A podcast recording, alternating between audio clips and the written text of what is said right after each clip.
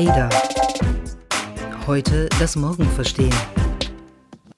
Unsere Mobiltelefone zeichnen mehrmals am Tag unseren Standort auf. Und diese Daten werden mitunter weiterverkauft an Werbekunden und sogar an Hedgefonds.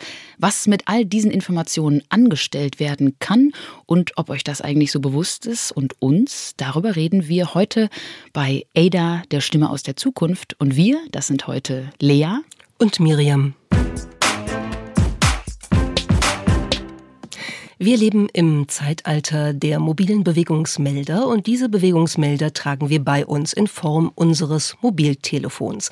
Und dabei wird einiges aufgezeichnet, so viel aufgezeichnet, dass ich ganz offen zugeben muss, ich habe mich gestern Abend äh, sozusagen verloren in den Daten, ähm, aber auch in einer Art und Weise, die mich nicht wirklich glücklich gemacht hat, weil ich mir nicht hätte vorstellen können, was beispielsweise Google Maps alles über mich weiß und aufzeichnet. Lass uns doch mal teilhaben an deinem gestrigen Schreck. Ich nehme an, du hast dir einmal deine Timeline angeschaut, deine Location Timeline, wie sie Google nennt, also den Zeitstrahl all deiner Bewegungsdaten. Daten, die gesammelt worden sind. Was hast du da gesehen und vor allem, wie bist du da erstmal hingekommen?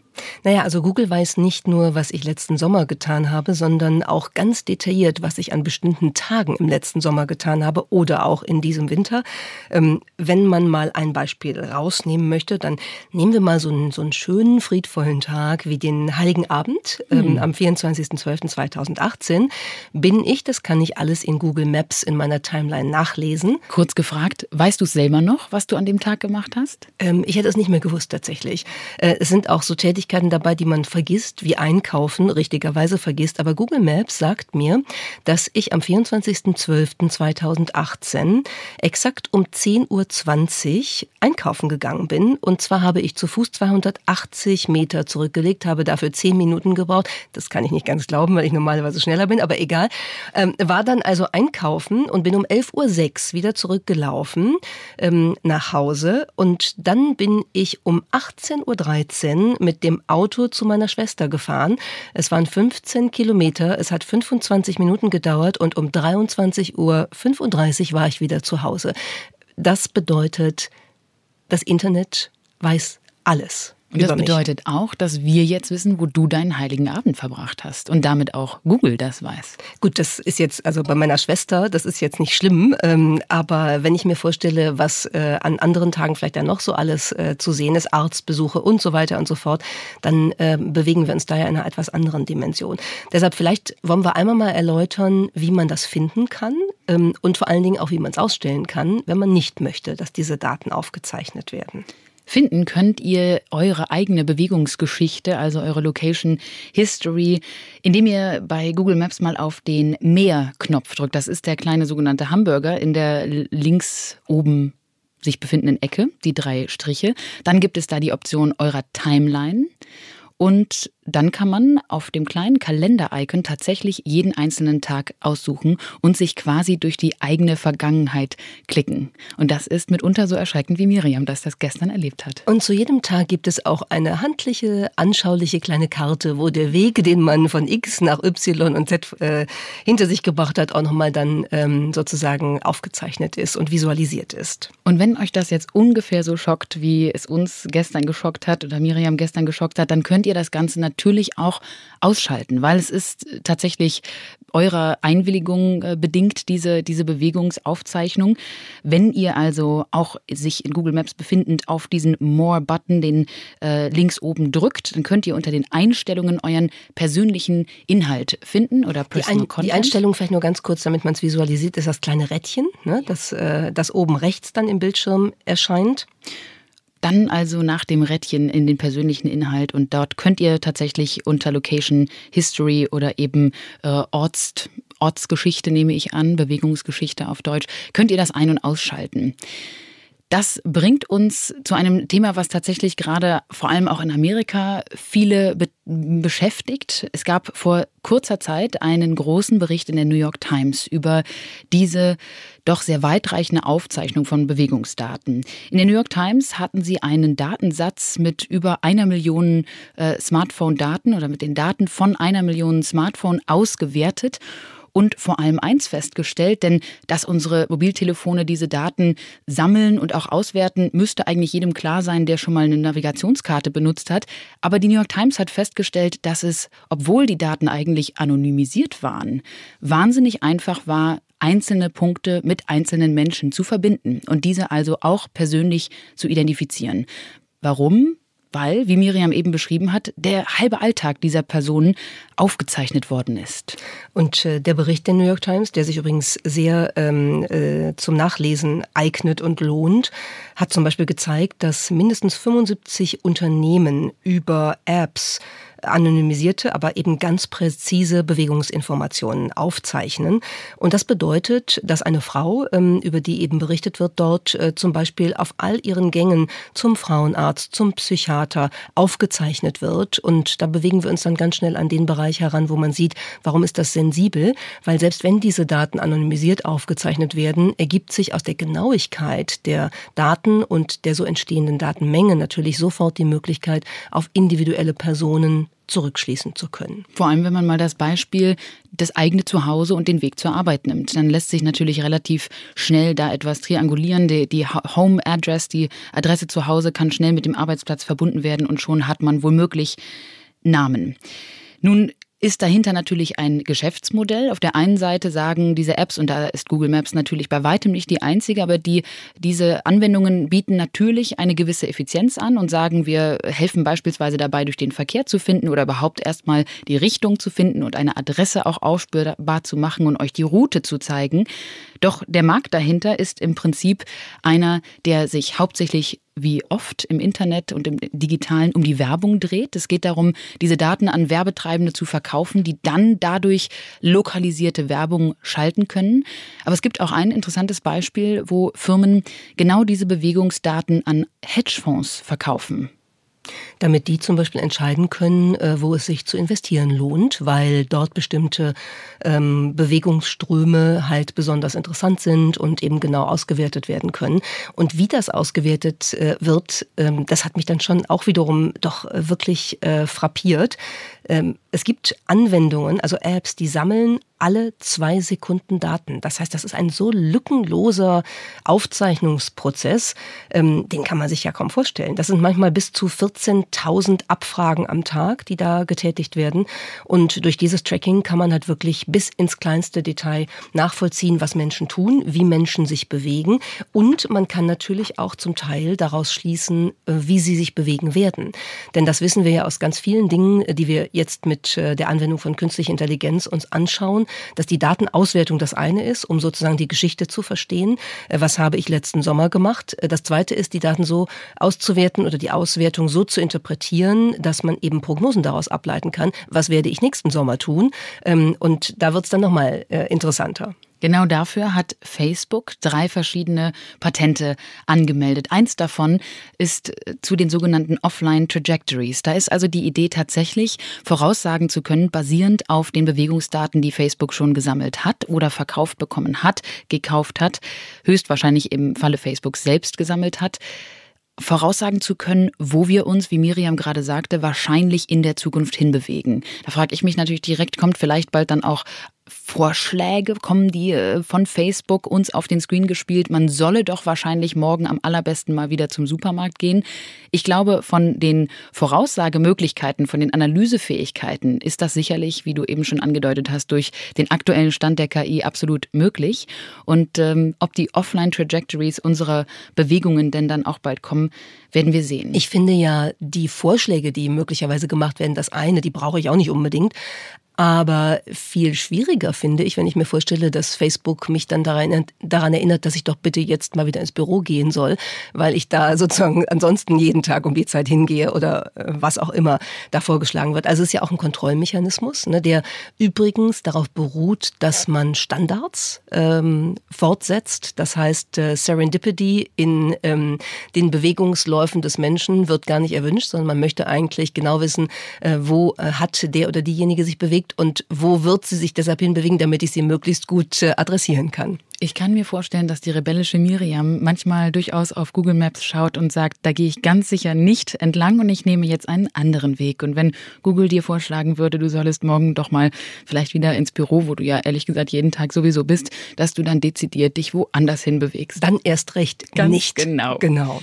Wir waren bei den Facebook-Patenten und wollen da auch noch einen Moment bei bleiben, weil ähm, äh, du hast es gesagt, Lea, drei Stück äh, sind da gerade ähm, im Lauf. Und das zweite ist auch nicht uninteressant. Da geht es nämlich darum, dass andere Technologien genutzt werden, um sozusagen die, die ähm, Zellgrößen der, der, der Ortsabfragen zu verkleinern, also über Wi-Fi, über Bluetooth äh, und andere Signale, sodass man irgendwann so kleine Abfragezellen kreieren kann, dass das noch sehr viel genauer ist, als GPS das jetzt kann. Und das heißt also, ich kann dann irgendwann möglicherweise feststellen, ob ich bei mir im Badezimmer eher links vor der Badewanne oder eher rechts vor der Dusche stehe. Ja, die Genauigkeit und vor allem die technischen Möglichkeiten, das, äh, da passiert gerade sehr viel. Da bewegen wir uns in eine Richtung, wo, glaube ich, die Userinnen und User wahnsinnig wenig drüber wissen, was uns gar nicht so bewusst ist. Was uns aber vielleicht auch nicht deutlich gemacht wird, ist, wie viele Apps und vor allem welche Art der Apps eigentlich all diese Bewegungsdaten aufzeichnen. Wie ich eben schon sagte, bei Navigationskarten und sämtlichen ja, ortsbezogenen Anwendungen ist das relativ verständlich und sicherlich auch relevant. Ich wünsche mir tatsächlich, dass mir Google Maps weiterhin den Weg äh, beim Weg hilft. Es gibt aber allerdings einige Apps, wo das gar nicht so naheliegend ist, beziehungsweise wo ich mir gar nicht bewusst gemacht habe, dass natürlich jedes Mal, wenn ich zum Beispiel bei Instagram oder Twitter meinen Ort angebe, dass ich damit natürlich freiwillig immer wieder einen kleinen Pin in meiner Bewegungsgeschichte quasi setze. Jeder Tweet eine Standortangabe. Und ich gebe ehrlich zu, ich oute mich jetzt auch hier als totale Faulette, weil ich darüber äh, nicht nachgedacht habe. Nicht mal, als ich mir dann im Nachgang jetzt bewusst gemacht habe, dass diese Ortsangaben ja irgendwo herkommen müssen. Ja, also manchmal hilft Denken, auch im Internet. Ähm, und ich dann gedacht habe, das gibt's ja gar nicht, ja, dass das also bei Twitter ähm, einfach an ist und habe mir dann mal die Mühe gemacht, mir ein bisschen anzugucken, wie das eigentlich ähm, so kommt. Und tatsächlich war das früher sozusagen der normale Einstellungsmodus. Twitter hat das dann geändert 2015 und äh, jetzt muss man sozusagen eine Opt-in-Variante wählen. Das heißt, man muss sich bewusst entscheiden, dass man die Ortsdaten teilen möchte. Ein äh, Twitter-Sprecher hat gesagt, das tun wenig Menschen. Ob das stimmt oder nicht, wissen wir nicht, aber sagen die. Der Punkt ist nur, diejenigen, die es vorher sozusagen schon angefangen hatten zu nutzen, bei denen bleibt es an. Man muss es also auch dort jetzt bewusst ausstellen, wenn man äh, das nicht haben möchte. Und tatsächlich haben es schon so viele Menschen genutzt, dass, wie die Wired vor kurzem berichtete, einige Forscherinnen und Forscher jetzt ein Tool entwickelt haben, mit dem man zu 90-prozentiger Genauigkeit, basierend auf Twitter-Daten, Tweets ganz speziell, feststellen kann, wo ein Twitter-User herkommt das, wo also die Nutzerinnen und Nutzer wirklich leben. Und das ist natürlich, ohne es selbst angegeben zu haben im eigenen Profil, das ist natürlich äh, auch da wieder etwas, was uns, glaube ich, einfach nicht bewusst genug gemacht wird und wo wir uns fragen müssen, wollen wir das? Auch hier also der Hinweis, schaut doch einfach mal in eure Apps, in diesem Fall in eure Twitter-App und, und checkt, ob ihr eure Bewegungsdaten tatsächlich freigegeben habt bei jedem Tweet. Und damit sind wir nochmal bei den äh, Facebook-Patenten, weil es gibt auch ein drittes Patent noch, äh, von dem wir noch nicht gesprochen haben und das macht genau das, dass diese Identifikation der Nutzerinnen und Nutzer so genau werden kann,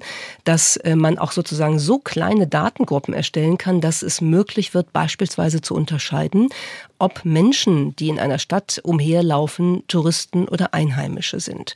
Das mag auf den ersten Blick auch nicht problematisch sein, aber das bedeutet äh, in der Folge natürlich, dass man eine ganze, ganze Reihe von, von Schlussfolgerungen daraus ziehen kann, ähm, auch unterschiedliche ähm, Dinge ermöglichen kann. Was dürfen die Einheimischen, was dürfen die Touristinnen und Touristen? Finde ich einen interessanten Aspekt, ähm, wo man sich fragt, kommen wir da schon eigentlich in die ersten Ansätze von bestimmten Datenverwertungen im Bereich von Social Credit Scores, also äh, Daten-Accountability, die ähm, Menschen äh, der einen Art etwas erlaubt, äh, Menschen der anderen Art etwas nicht erlaubt. Deshalb ne, Vorsicht an der Stelle ähm, und lieber mal gucken, wohin die Reise da geht. Es geht um Erlaubnis, es geht natürlich auch darum, was wird wem ausgespielt, wer bekommt welche Art von Werbung, welche Art von Optionen und Informationen Informationen zugespielt. Ich frage mich auch, ob beispielsweise bei Google Maps verschiedene Routen verschiedenen Menschen vorgeschlagen werden, basierend darauf, wie langsam du gehst oder schnell du fährst. Ähm, in dem Fall könnte ich mir das tatsächlich vorstellen, um zum Beispiel Verkehr zu steuern. Aber da ist natürlich die Frage, haben wir dann die Verantwortung beispielsweise der Verkehrssteuerung, des Verkehrsmanagements an diese Apps abgetreten? Ja, du könntest auch sagen, dass äh, sozusagen Autos äh, ab einer ähm, gewissen Preis- und Leistungsklasse möglicherweise die kürzeste Route vorgeschlagen bekommen und äh, der ähm, die alte Rostlaube, ähm, die sich durch den äh, Straßenverkehr quält, ähm, kriegt dann äh, den Umweg angeboten, damit äh, der an, die andere Strecke für die schnellen wichtigen Autos frei bleibt. Also ich überzeichne jetzt, aber Technisch ist das alles möglich. Hoffen wir mal, dass das für Fußgänger nicht auch so gehandelt wird, sonst befinde ich mich irgendwann auf einem Highway for Pedestrians. Wenn ihr mich also mal auf der Straße trefft, dann winkt mir einfach zu und wir gehen nebeneinander schön daher. Jetzt fragen wir uns natürlich, dürfen die das eigentlich alle? Was ist eigentlich die Rechtslage, wenn es um diese Bewegungsdaten geht? In den USA wird das zurzeit heftig diskutiert, vor allem auch unter den Mitgliedern des neu gewählten Kongresses, denn dort wird tatsächlich gerade eine neue Datenschutzregel diskutiert und die Nutzung von diesen ortsbezogenen Bewegungsdaten ist ein zentraler Bestandteil dieser Debatte. Ganz generell kann man sagen, dadurch, dass wir als Userinnen und User unsere Einwilligung geben, diese Ortsdienste erstmal anschalten zu lassen für jede App und ja auch übrigens äh, mit der Frage verbunden, ob man sie nur während Nutzung der App oder eben immer anhaben möchte. Auch das könnt ihr alles in euren Einstellungen im Telefon finden. Da wir diese Einwilligung erstmal geben müssen, heißt es von den Firmen, dass sei ja eigentlich erlaubt. Nun ist es bloß so, dass die Ankündigung, die man dann als Nutzer in der Anwendung bekommt, relativ vage bleibt was die Informationen angeht, was also mit diesen Daten passiert. Beispielsweise werden Verkauf von Daten und die Weitergabe derer fast nie angegeben. Das heißt, wir sind relativ deutlich in einem Bereich, wo wir definitiv erstmal unterinformiert sind als Userinnen und User. Und man muss sicherlich an der Stelle sagen, dass die, die Rechtslage in den USA eine etwas andere ist als in Europa, auch in Deutschland. Wir haben ja durch die Datenschutzgrundverordnung jetzt tatsächlich, ähm, auch wenn die von vielen Seiten als bürokratisch äh, kritisiert wird, ähm, im, im Hinblick auf Privatheit von Daten, informationelle Selbstbestimmung schon einen Schritt nach vorne gemacht und eine etwas andere Kultur etabliert, als das in den USA der Fall ist. Also diese Form von Datenverkauf, wie wir ihn jetzt äh, beschrieben haben, ist sicherlich ähm, bei uns nicht derart ausgeprägt. Und man muss ganz klar sagen, ähm, Standortdaten sind eben Informationen, die dazu dienen, einen Nutzer, eine Nutzerin zu lokalisieren. Äh, man kann ein Bewegungsprofil erstellen, man kann damit eine Person identifizierbar machen und das bedeutet, dass diese Standortdaten zu den personenbezogenen Daten gezählt werden müssen und die sind ja sozusagen durch die äh, Datenschutzgrundverordnung erfasst. Das heißt, ähm, da muss man schon etwas vorsichtiger mit umgehen, als äh, das jetzt am Beispiel der USA und der Geschichte der New York Times gerade von uns beschrieben worden ist. Aber wie es ist, wenn diese Gesetze sich dann auch auf die Bewegungsdaten einer App auswirken, das kann man auch in den USA in einem äh, sehr erschreckenden Beispiel sehen. Nämlich war es so, dass Slack-Nutzerinnen und Nutzer, die in den vergangenen Monaten in Ländern wie Kuba, Syrien, Iran oder auch der Krim unterwegs waren, tatsächlich die Erfahrung gemacht haben, dass ihre Accounts, ihre Konten auf einmal gesperrt worden sind. Und im Nachgang ist dann klargemacht worden, dass das daran lag, dass die USA ja gewisse Embargos oder Sanktionen diesen Ländern auferlegt hatten und dass dadurch Slack sagen musste, wir haben uns an die lokalen Regeln, an unsere Gesetze gehalten, die amerikanischen Gesetze und daher haben wir diese Konten sperren lassen. Das ist schon hart, wenn man sich das vorstellt. Ja, also ich habe sozusagen äh, die amerikanische Sanktionspolitik und ähm, die reicht bis in das Mobiltelefon äh, eines einzelnen Menschen hinein und kann da Accounts ähm, offline stellen äh, um sozusagen äh, das Wohlverhalten gemessen an dieser Sanktionspolitik äh, zu äh, überprüfen und äh, im Notfall eben auch umzusetzen. Das finde ich eine ne sehr krasse Erkenntnis. Und wir haben die Diskussion ja übrigens nicht nur im Hinblick auf das Slack-Beispiel, es ist eine ähnliche Diskussion, die wir gerade im Hinblick auf Huawei haben. Und die Frage, was macht eigentlich der chinesische Technologieanbieter im Bereich äh, Aufbau äh, des 5G-Netzes? Und ähm, ist das wirklich so, wie es äh, gerade beschrieben wird von den USA? Oder haben wir da auch eine Situation, wo man merkt, hier wird auch eine ganz konkrete äh, Industriepolitik durch ähm, bestimmte Technologienutzungs- äh, und äh, Entwicklungsmöglichkeiten betrieben. Also da sieht man, wie diese Dinge alle zusammenhängen, von den Daten, den, den äh, Standortdaten eines einzelnen Nutzers, einer einzelnen Nutzerin bis hin in die große Weltpolitik. Nun kommen wir aber nochmal zurück ganz speziell auf diese Bewegungsdaten. Ich frage mich, ob wir diese Art der Personalisierung, also Personalisierung in diesem Fall bezogen auf den eigenen Ort, wirklich wollen. Denn wie eben schon gesagt, versprechen uns und liefern ja diese Apps tatsächlich auch einen großen Nutzen. Keine Frage. Effizienz und in diesem Fall wirklich eine, ja, eine richtungsweisende ähm, Leistung, die wir Überleben. Äh, bei mir geht es um Überleben. Ich muss das ganz offen zugeben, weil ich bin ähm, äh, geodatenmäßig leider genetisch äh, unterversorgt worden.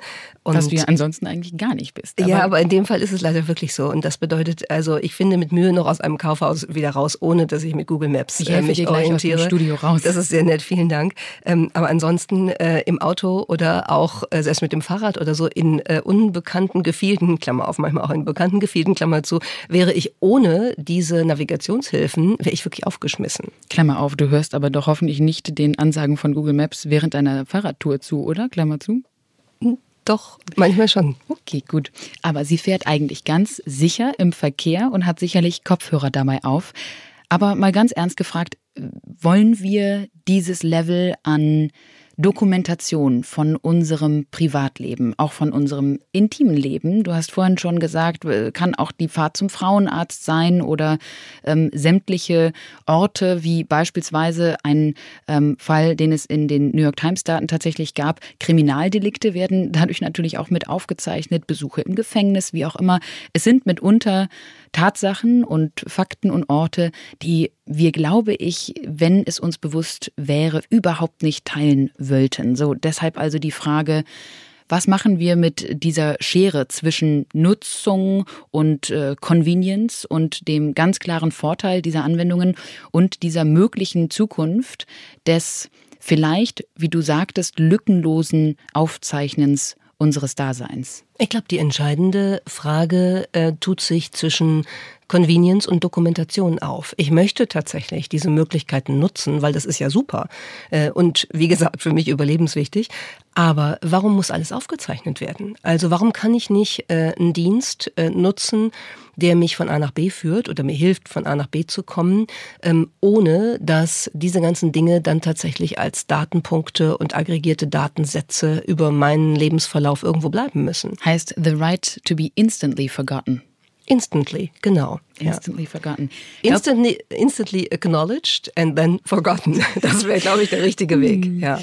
Spannend. Glaubst du, dass es dadurch eigentlich überhaupt noch Momente geben wird, in denen wir uns tatsächlich an nicht lokalisierten Orten befinden werden oder zumindest nicht aufgezeichneten Orten? Kannst du überhaupt noch, sie schüttelt den Kopf, in, äh, im Nirvana, in deinem eigenen Nirvana herumwandern? Also ich glaube, in meinem Inneren gibt es sehr viel Nirvana, in dem ich herumwandern kann. Aber in der äußeren äh, geografischen Welt glaube ich nicht, dass das möglich ist. Und ähm, das liegt zum einen an den Geodaten und an den Standortdaten. Es liegt zum anderen daran, dass wir natürlich auch erleben, dass der ganze öffentliche Raum immer stärker durch Kameras ähm, äh, ausgestattet und überwacht wird, was natürlich Vorteile hat bei Kriminaldelikten etc., was aber auch bedeutet, dass ich überall irgendwie im Bild bin. Ähm, ich kann nicht mehr durch London laufen, ohne von Hunderten von Kameras aufgezeichnet zu werden in ein paar Minuten. Und das heißt, äh, dass wir eigentlich in allem, was wir im öffentlichen Raum tun, auch öffentlich sind. Das finde ich eigentlich ein bisschen schade. Es gibt ein ganz, ganz schönes Buch von Marc Auger. Der Soziologe äh, hat mal geschrieben äh, über Nichtorte und beschreibt, wie, wie Flughäfen oder so Transitsituationen eigentlich solche Orte sind, in denen irgendwie ein anderes Leben stattfindet. Und äh, dieses andere Leben findet auch deshalb statt, weil es eben nicht beobachtbar ist. Und das ändert sich gerade total. Mir fällt gerade ein ähnliches Buch ein, Harry Potter, nicht sehr bekannt. Harry Potter ist äh, aus vielen Gründen ein sehr beeindruckendes, äh, eine sehr beeindruckende Welt, aber eine, eine Fähigkeit, die ähm, Harry beispielsweise hat und auch viele andere, ist die des Disapparieren. Das heißt, man kann sich äh, sofort an einen anderen Ort quasi beamen, wie man es vielleicht in, in Star Trek-Sprache sagen würde. Und ähm, manchmal wünsche ich mir das auch aus verschiedenen Gründen. Erstens aus Zeitgründen und auch, weil ich oft an anderen Orten sein möchte, an denen ich vielleicht gerade gar nicht bin. Aber ganz abgesehen davon wäre das eine Variante, dieses Disapparieren, weil wäre das eine Variante vielleicht nicht auch noch meinen Reiseweg, wie du gerade sagtest, in Transit sein zum Beispiel, aufzeichnen zu lassen. Und dann könnte ich noch bieten als äh, kleinen Abschluss mein Lieblingskinderbuch, nämlich Das kleine Gespenst. Und äh, da bewegen wir uns dann in die Kunst des sich Unsichtbarmachens, was natürlich im Hinblick auf die ganzen Aufzeichnungen von, von Geodaten auch super wäre. Auch das kann Harry Potter mit einem Mantel, aber egal. Ach so, okay, ja. dass ich, äh, nee, nee, ich offenbare mal. eine Bildungslücke. Jedenfalls, das kleine Gespenst kann sich unsichtbar machen und durch die Welt schweben und diese Welt natürlich dann auch unter anderen Bedingungen beobachten, weil die anderen es ja gar nicht sehen sehen und damit keine soziale Verzerrung entsteht. Und das ist natürlich sehr interessant, was ich insgesamt äh, ach, als technische Entwicklung toll fände, wenn man das mal hinbekommen würde. Denn dann würden wir auch in unseren Geodaten gar nicht mehr aufgezeichnet werden. Denn die Unsichtbarkeit kann man nicht aufzeichnen. Es gibt nur eine Situation, wo sich das ändert. Da flieht das kleine Gespenst in die Kanalisation. Und da ist es so dreckig, dass es rauskommt und ist plötzlich grau geworden und das mit dem Unsichtbarwerden hat nicht mehr funktioniert. Miriam Meckel outet sich also als begeisterte Beta-Userin für mögliche zukünftige Unsichtbarkeitstechnologien. Und jetzt ist natürlich die Frage, du reist ja tatsächlich sehr viel, Miriam, leider noch nicht unsichtbar, leider auch noch nicht per Disapparation ist das das Substantiv, man weiß es nicht. Du disapparierst noch nicht, du fliegst aber sehr viel. Hast du so im Gefühl, wie viel Zeit du damit verbringst und wie viele Wege du damit schon zurückgelegt hast? Denn ich befürchte, dass auch das wahrscheinlich alles aufgezeichnet ist. Das befürchtest du zu Recht. Und ich habe natürlich überhaupt kein Gefühl dazu, wie viel ich durch die Gegend fliege. Aber ähm, äh, es wird alles aufgezeichnet. Und wenn ich mich ähm, äh, bei einer bewährten Fluggesellschaft einlogge, dann kann ich meine Flugstatistiken nachvollziehen und kann beispielsweise sehen, dass ich seit dem 1. Januar 2018 ähm, entspannte 3,125 äh, Mal um die Erde geflogen bin, ähm, welche die längsten und die kürzesten Flüge waren. Ähm, es waren insgesamt 99 häufig und äh, ich kann sogar ähm, nachvollziehen, dass ich am häufigsten mit dem Airbus A320 geflogen bin. Ähm, das alles möchte ich eigentlich gar nicht wissen. Äh, in dem Fall hat es aber einen positiven Effekt, nämlich dass ich merke, ups, ich bin eindeutig zu viel im Flugzeug und bin äh, auch auf eine Art ein Umweltschwein und das muss sich ändern. Miriam nimmt sich vor, ihre Umweltverträglichkeit zu bestärken und wir nehmen uns vor, auch was zu ändern, nämlich hoffentlich haben wir euch zumindest inspiriert, alle mal in euer Handy zu schauen, um zu checken, was für Ortungsdienste ihr denn eigentlich angeschaltet habt und Manchmal ist vielleicht auch ein ADA-Tipp ganz hilfreich, einfach mal das Handy zu Hause lassen, nämlich dann, wenn ihr ganz sicher nicht aufgezeichnet werden wollt. Das ist ein guter Tipp. Ähm, bitte erst beherzigen, wenn ihr diesen Podcast gehört habt und vielleicht sogar Lust hattet, uns zu bewerten. In diesem Sinne, bis zum nächsten Mal.